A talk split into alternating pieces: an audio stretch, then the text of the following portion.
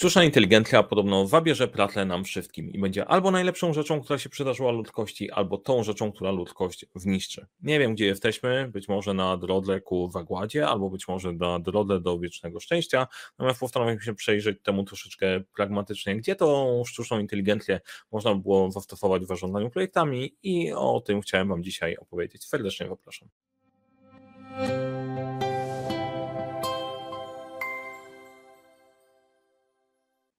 Cześć, nazywam się Mariusz Kapufta. Prowadzę butik doradczo-szkoleniowy Leadership Center, w którym uczymy, jak rozpoczynać kończyć z sukcesem projekty w świecie, w którym brakuje czasu, brakuje zasobów, a to nie brakuje problemów i razem z moim zespołem trenerskim te problemy rozwiązujemy.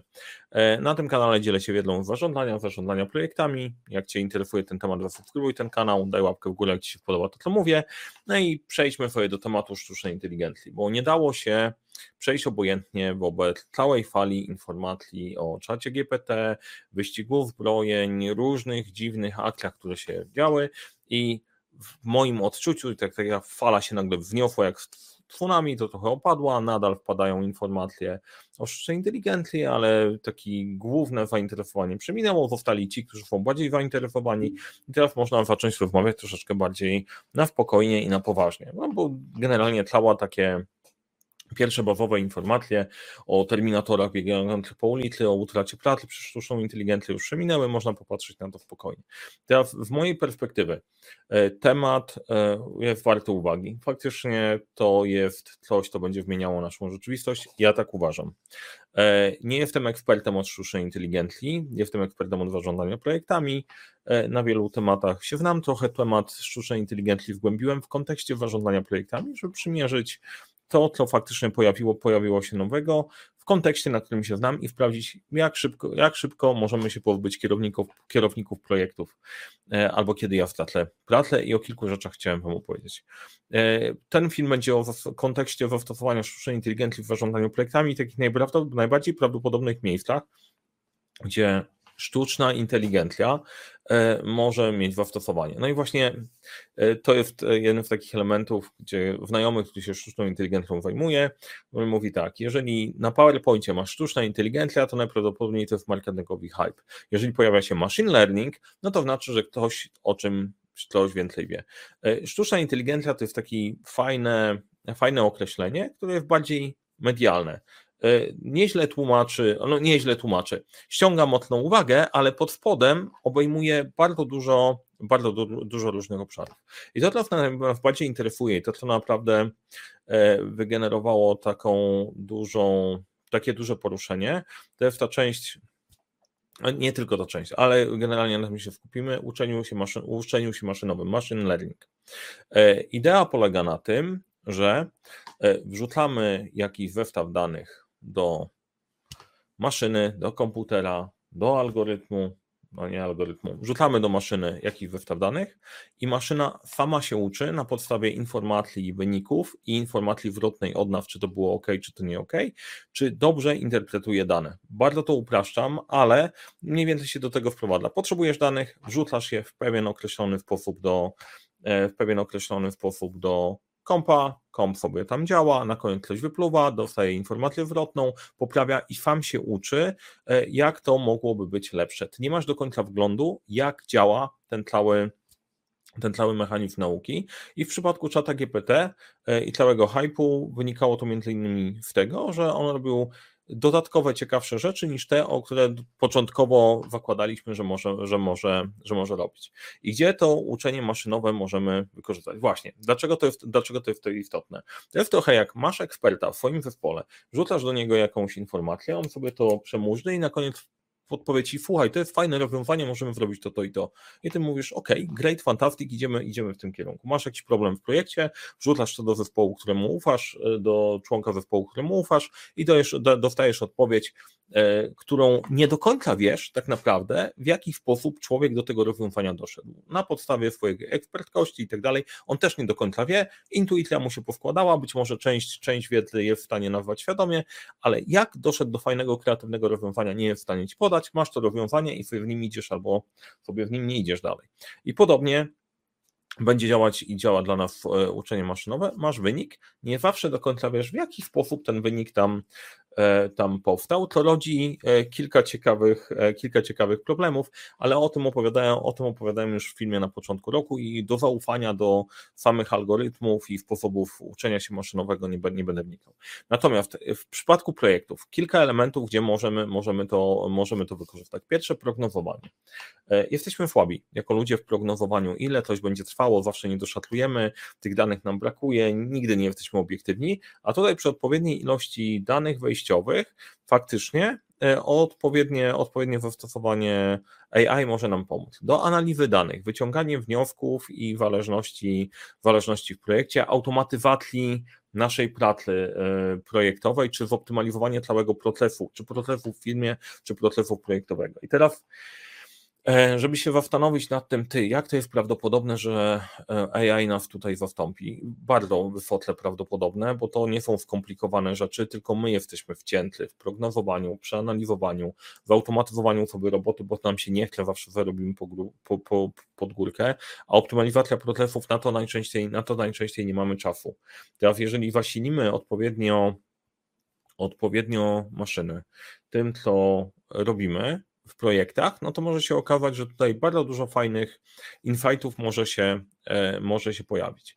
No i teraz znowu, z czym my mamy problem? Z czym ma problem większość kierowników projektów? Patrzę w perspektywy nie takiej high-techowej, latasz sobie gdzieś na orbicie, czy tylko z czym się mierzy większość osób, które w projektach, w projektach działa? Sprawdzenie postępu projektu. Gdzie w ogóle jesteśmy? Czy projekt został dowieziony, czy nie został dowieziony? Jak jest 524 zadania w projekcie, albo nawet niech ich będzie 30, to część jest przed czasem, część jest po czasie, część nie wiadomo gdzie jest.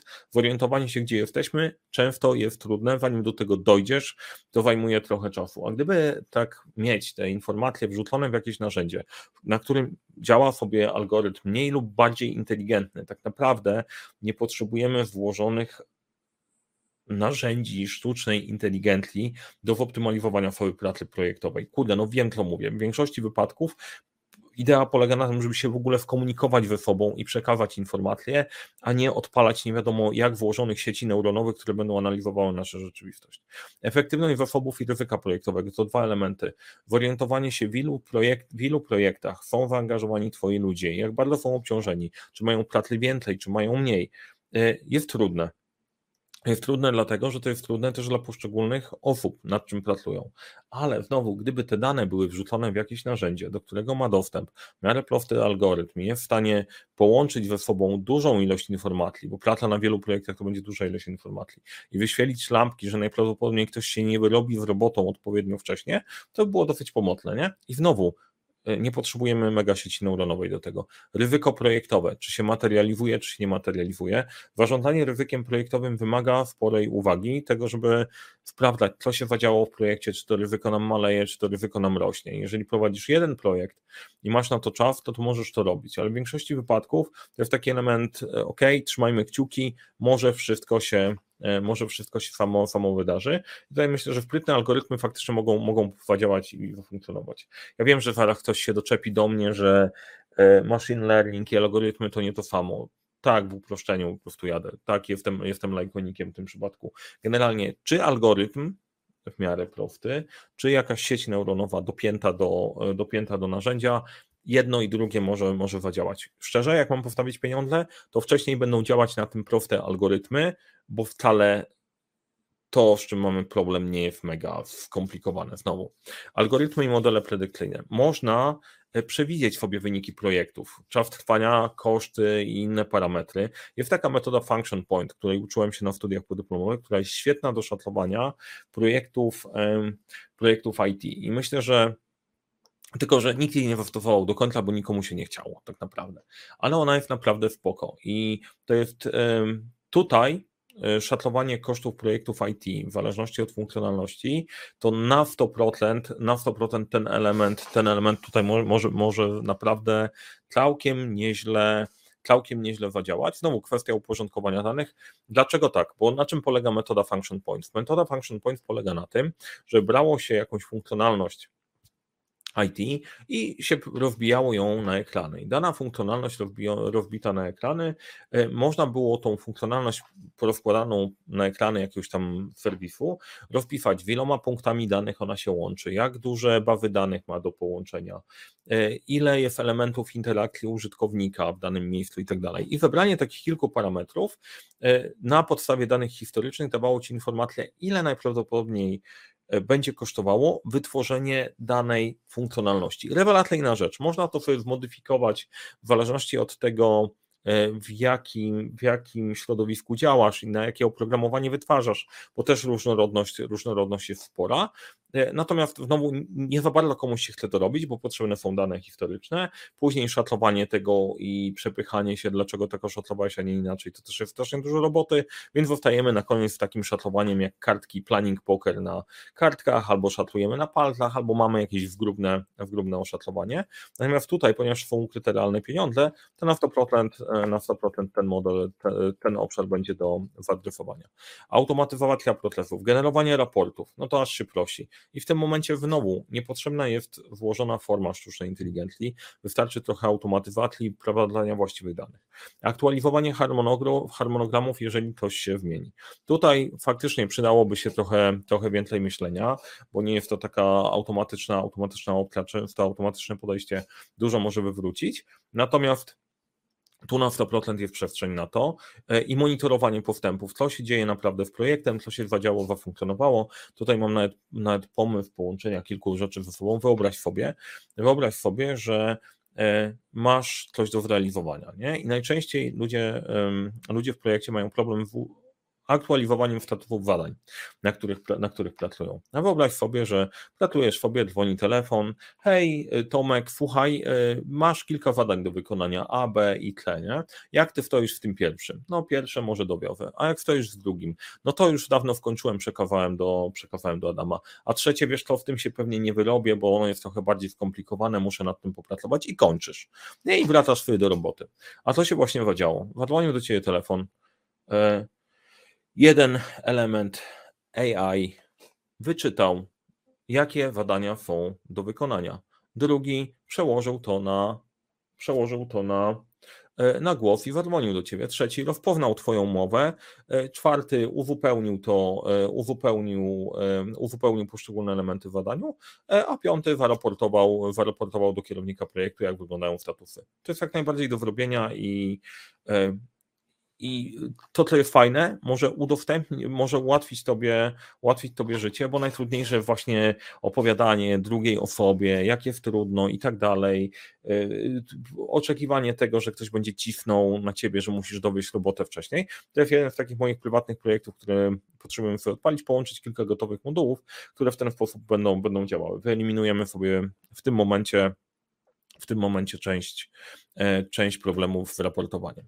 E, no i teraz tak, jakie korzyści, bo teraz, żeby było jasne, ja w tym odcinku poruszam się w obszarach, które ja obstawiam, że warto się im przyjrzeć pod kątem zarządzania projektami i będziemy się im powoli przyglądać i rozwiązywać. Jakie korzyści w tej sztucznej inteligencji czy w machine learning możemy wykorzystać w projekcie? Oszczędność czasu zasobów ludzkich, to zdecydowanie. Tutaj, tutaj jest kafa. Prognozowanie i optymalizacja. Znowu, watem kryje się kafa. Lepsze harmonogramy, lepsza ocena ryzyka, optymalizacja, alokacja projektów, to może, może super zadziałać. Tym bardziej, że to już w tym momencie, korzystając nawet z czata GPT i z bazowych rzeczy, zaraz Wam pokażę zresztą e, pewien przykład, gdzie, gdzie ja się tym trochę pobawiłem, e, można mieć modele zarządzania ryzykiem dotyczące Twojej firmy i E, i ryzykach na Twoich projektach. To jest w ogóle, w ogóle ciekawe. Są pewne takie rzeczy, które są trudne, a tu się dosyć, dosyć łatwo, łatwo wdraża. Monitorowanie na bieżąco tego, co się dzieje w projekcie. No myślę, że to jeszcze chwileczkę, chwileczkę zajmie, bo trzeba było wiedzieć, nad czym ludzie pracują, nie pracują, ale jeżeli masz narzędzie, na którym chcesz działać, w tym konkretnym narzędziu ludzie już zaczynają pracować i udostępniają swoje jakieś informacje, to ty w ogóle zaczynasz wiedzieć, co się dzieje w firmie. A gdyby z tego narzędzia korzystali na bieżąco, tak jak w, w takich Teamsach działają, albo w Fany, albo w Trello i uzupełniali informacje, to ty wiesz od razu, czy ktoś pracuje na zadaniach w danym projekcie na bieżąco, czy na przykład nic tam się nie dzieje, nie? Czy uzupełnia komentarze, czy nie uzupełnia komentarze. Z tego spokojnie można wyłapać wortę i tutaj akurat, akurat machine learning będzie dosyć fajne, wortę zachowań, które świadczą o tym, że ktoś pracuje na zadaniu albo nie pracuje na zadaniu. Część się w tym w stanie sobie wyobrazić na prostym algorytmie. Jeżeli ktoś nie kliknął i otworzył treści zadania przez ostatni tydzień, to najprawdopodobniej na nim nie pracuje, nie? Jeżeli uzupełnia tam jakieś komentarze, jest tam jakaś dyskusja, to najprawdopodobniej coś tam się dzieje. Jeżeli te komentarze trwają za długo i się powtarzają i ludzie nie zorganizowali spotkania, to najprawdopodobniej utknęli w problemie, którego za nic nie ruszą. Jest trochę takiej bazowej wiedzy, którą dałoby się e, wyłapać i spokojnie zakomunikować tobie, że coś się dzieje albo nie. E, podejmowanie decyzji. Tutaj jasne, fajnie, to po prostu wydaje się, to jest truizm, że AI w pierze, będzie w pierze. W pierze tak wpierze. To może pralka. E, AI będzie wspierać podejmo, podejmowaniu decyzji, natomiast największy problem przy podejmowaniu decyzji w projektach to jest brak danych. E, efektywność, lepsze rozłożenie projektów, e, lepsze rozłożenie ludzi w projektach, ta poprawa decyzyjności i efektywności ma dużo większe szanse na portfelu projektów.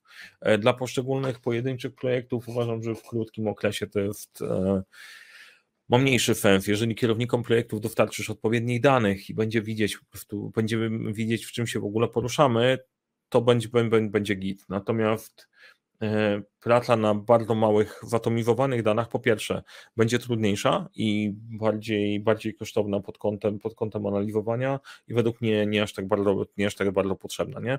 Zresztą w ogóle, e, o czym my mówimy? Zanim, zarządzanie, zanim sztuczna inteligencja będzie zarządzaniu projektami, to warto, żeby mieć bardziej włożone narzędzia. Teraz trochę, trochę przykładów. Pierwszy przykład to jest ten, który przerobiłem sam. Pozostałe Wam wrzucę, jak będziecie zainteresowani, napiszecie w komentarzach, który warto było sprawdzić i zobaczyć, to, to się nad nimi, e, nad nimi pochylimy, zagłębimy i, e, i pokombinujemy, bo tak jak mówiłem, to mój prywatny projekt po pobawienia się sztuczną inteligencją, rozpoczynanie projektu. Ja zrobiłem następującą rzecz że odpaliłem czata GPT i postanowiłem w nim popracować, popracować, czy jak on opisze, jak on opisze kartę projektu i wziąłem projekt, na którym pracuję na, pracuję na szkoleniach. No i się okazało, oczywiście wbriefowałem go odpowiednio, dając mu odpowiednie prompty, o czym będziemy mówić, opisałem, opisałem projekt, opisałem metodę 12 pytań, na której będziemy bazować, żeby dostać informacje, dostać kartę projektu w taki sposób, jak, e, jak robią to uczestnicy. I e, to, co jest ciekawe, naprawdę zrobił to, zrobił to całkiem nieźle. E, tutaj trochę powiększę, powiększę ekran, żebyście, żebyście też mogli sobie spokojnie przeczytać, ale cały projekt Podróż dookoła świata, dlaczego się zdecydowaliśmy, po co się zdecydowaliśmy, dla kogo to robimy i tak dalej. Jako pierwsza wersja rozpisał to naprawdę nieźle e, do tego, żeby móc nad tym pracować. Oczywiście można się do, pownętrać nad tym, bo niektóre niektóre pytania typu jak będziemy monitorować postępy, dostałem odpowiedź postępy będziemy monitorować na bieżąco. Nie? No to jest takie sobie fajnie brzmi, ale nie do końca rozwiązuje, rozwiązuje nasz problem. Natomiast jeżeli popatrzycie sobie na rozpisaną kartę projektu według czata GPT, według pewnego pewnego podejścia, to e, ta praca jest zrobiona całkiem nieźle. I ja sobie podrążyłem troszeczkę dalej, no to dobra, słuchaj, to teraz podrążmy pięć razy dlaczego. Korzystając z metodu pięć razy dlaczego, dojdźmy do tego, dlaczego ten projekt naprawdę jest ważny. I okazuje się, że całkiem nieźle udało się to mm, czatowi pogłębić e, i dać uzasadnienie, dlaczego ten projekt w ogóle Zaczynamy. Podrążyłem też interferiuszy e, i, i od razu analizę interferiuszy. Określ, kto ma duży wpływ na projekt, mały, średni i tak dalej. I powiem Wam, że wynik był całkiem niezły. Po pierwsze, zidentyfikował interesariuszy dla tego projektu. Ja nie, nie wrzucałem danych odnośnie projektu Podróży dookoła świata w skrócie. Projekt polega na zorganizowaniu podróży dookoła świata, nagraniu kanału YouTube'owego, podzielenia się informacjami e, na tym kanale. E, ten brief wrzuciłem bardzo krótki, wrzuciłem tylko 12 pytań i kolejne pytania tylko i wyłącznie pogłębiałem, nie dorzucając większej ilości danych.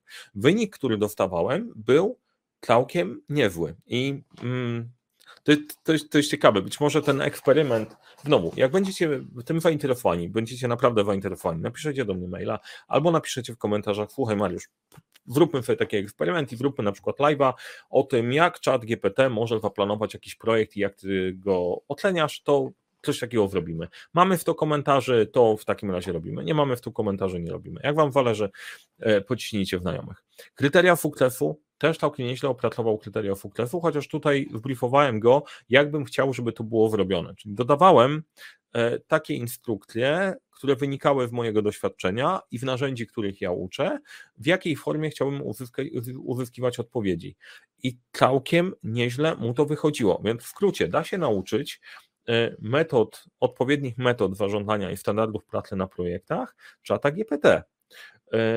E, to jest znowu, trzeba to robić różnymi obejściami, bo to nie, nie, jest, nie jest takie proste. Natomiast jeżeli to się da na tym etapie i w tym momencie, no to jesteś w stanie zaprogramować sobie tak to narzędzie, żeby dawało ci FAT do pracy projektowej, do pracy projektowej już na starcie. Kryteria FUKTEF-u, zagrożenia, e, i tu warto gdzieś tam podrążyć, ale całkiem nieźle okazuje się, że wychwytuje też, e, wychwytuje też potencjalne problemy.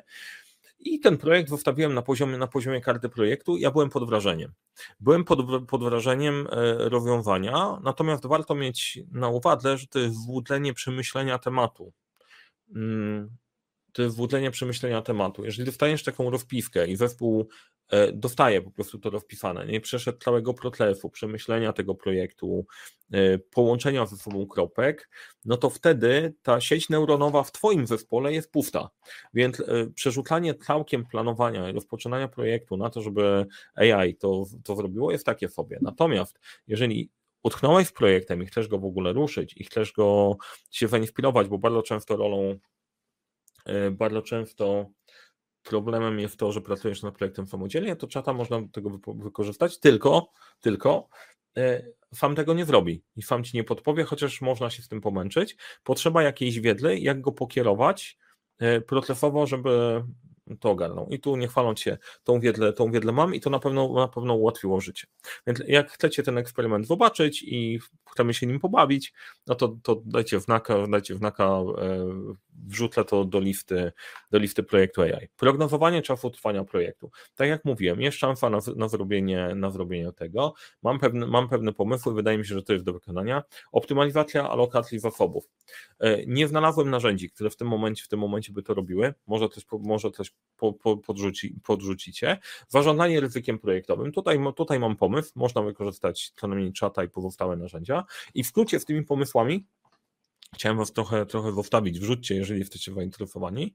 E, automatyzacja raportowania e, Pewnie, pewnie też. To jest to, o czym Wam mówiłem, że chciałbym połączyć kilka, kilka modułów ze sobą, którą zrobią, zrobią cały, cały przebieg raportowania, żeby odciążyć od tego, od tego kierowników projektów. Te tematy z pytajnikami to są takie potencjalne kierunki e, mini pracy badawczej, mojego mini projekt, projektu badawczego. Jak będziecie niektórymi zainteresowani bardziej, podrzućcie, to mniej więcej w tym kierunku będę się poruszał, muszę się zastanowić, e, zastanowić co będzie bardziej wartościowe. E, jak macie jakieś podpowiedzi w którymś z tych obszarach, to też chętnie, chętnie przyjmuję. Pouczymy się razem. A teraz tak, zanim ta sztuczna inteligencja nas zajmie całą pracę i my ten projekt badawczy pociągniemy dalej.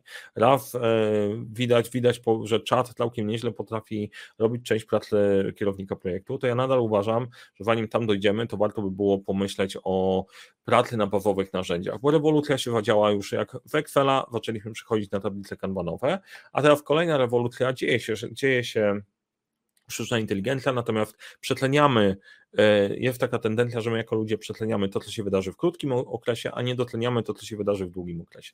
I tak samo było z narzędziami do zarządzania projektami. Na początku wszyscy przetleniali wow, Microsoft Project wszystko zmieni i tak dalej, później się okazało, że Excel nadal żyje, natomiast w długim okresie powstało bardzo dużo narzędzi, które ułatwiają Wam pracę jako kierownikowi projektów już teraz. I chciałem Was zaprosić na, e, na szkolenie, jednodniowe szkolenie w Afany, prosto, prosto i praktycznie, e, zarządzanie projektami w Afanie, czyli wykorzystanie tego narzędzia, które ja bardzo osobiście, osobiście lubię, my na nim pracujemy i polecam, otwarte szkolenie online, na którym uczymy, jak w kontekście projektowych wykorzystać, wykorzystać Afanę do tego, żeby sobie włożyć projekt, zaplanować projekt i ogarnąć, jeszcze zanim sieci neuronowe, sieci neuronowe wykorzystujecie. E, jest super, prowadzi, prowadzi je Dominik, e, prowadzi je Dominik, który o Afanie wie wszystko. E, Jest w stanie Wam bardzo pomóc. Serdecznie zapraszam. Link do tego szkolenia znajdziecie, znajdziecie w opisie. E, Do tej pory chyba tego nie mówiłem, ale jesteśmy partnerem Afany i nasze podejście polega na tym, że my dobieramy narzędzia do zarządzania projektami. Wybraliśmy kilka, które według nas są sensowne. Afana jest jednym z nich, jest jeszcze kilka innych, które bierzemy, bierzemy pod uwagę. Natomiast przede wszystkim nasz model działa na tym, że my dobieramy narzędzie, szkolimy z tego narzędzia. Różne, różne modele, modele biznesowe działają, działają pod spodem, ale to jest, na, to jest nasz bazowy. Więc tak, żeby się tutaj pochwalić, tak, jesteśmy partnerem, partnerem Afany, to znaczy, że zostaliśmy zweryfikowani, wiemy, co robimy e, i mm, no, niesiemy sensowną, sensowną wiedzę dla Was. Więc zapraszam na szkolenie 22 sierpnia. Jak e, oglądasz ten film później, to e, kliknij, e, kliknij w opis do wideo i tam będzie link do aktualnego szkolenia.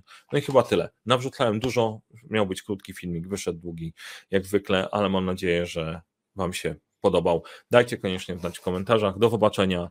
Nie dajcie się. Chwila sztucznej inteligencji, chwilę oddechu jeszcze sztuczna, sztuczna inteligencja nam daje. Na szczęście. Do powodzenia w projektach.